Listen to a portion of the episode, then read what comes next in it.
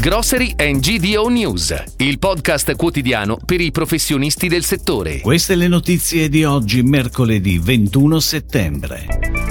Pressione promozionale in caduta libera. Grano duro, quotazioni in calo. Cosa farà ora la GDO? Il caro prezzi taglia frutta e verdura a tavola, meno 11% in sei mesi. Il grana padano cambia logo. Toys Center e Bimbo Store, aperti due store di Roma a seguito di restyling. La pressione promozionale è scesa a livelli che non si ricordano da almeno 15 anni. Una situazione come questa è un'assoluta novità, sconosciuta a tutti quei manager che si sono affacciati sul mercato negli ultimi 10 anni. Sembra che il consumatore si stia sempre più slegando dai condizionamenti delle offerte promozionali.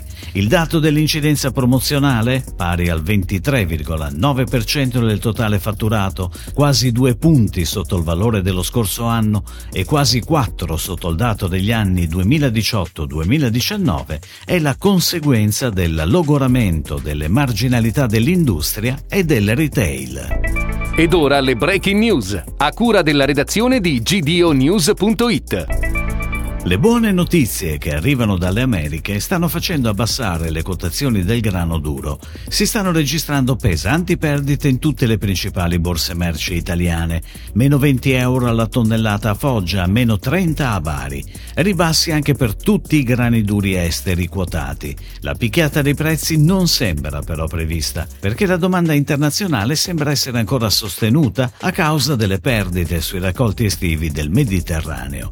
Secondo gli analisti, la domanda mondiale di frumento duro sarà in aumento nel 2022-2023, mentre l'offerta non sarà sostenuta da un'adeguata crescita produttiva. Le difficoltà economiche e il caro prezzi impattano sul carrello della spesa degli italiani, che hanno tagliato gli acquisti di frutta e verdura dell'11% in quantità nei primi sei mesi del 2022 rispetto allo scorso anno. È quanto emerge dall'analisi di Coldiretti, Filiera Italia e Una Proa sulla spesa delle famiglie. Gli italiani hanno ridotto del 16% le quantità di zucchine, del 12% i pomodori, del 9% le patate, del 7% le carote, del 4% 4 le insalate, mentre per la frutta, spiegano le tre sigle, il calo è dell'8% per le arance. Cresce solo la quarta gamma, come le insalate in busta, le cui vendite sono salite del 7% sullo stesso periodo del 2021.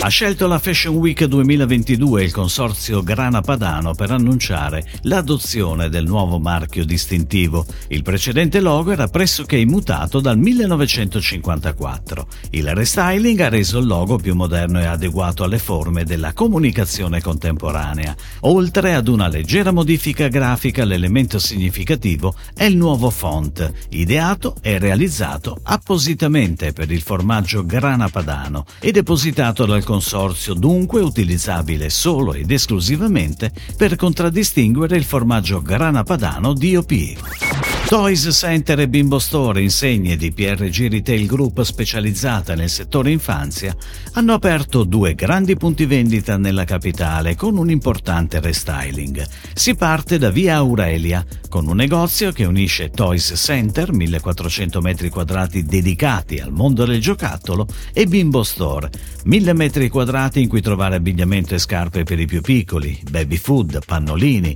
e tutti i prodotti utili alla cura dei bambini bambini. Si prosegue con i due negozi Toys Center e Bimbo Store di Romanina, che con i loro 1500 metri quadrati ciascuno a disposizione offriranno ai clienti un'esperienza d'acquisto completamente rinnovata. Si chiude così la puntata odierna di Grocery and GDO News, il podcast quotidiano per i professionisti del settore. Per tutti gli approfondimenti vai su gdonews.it.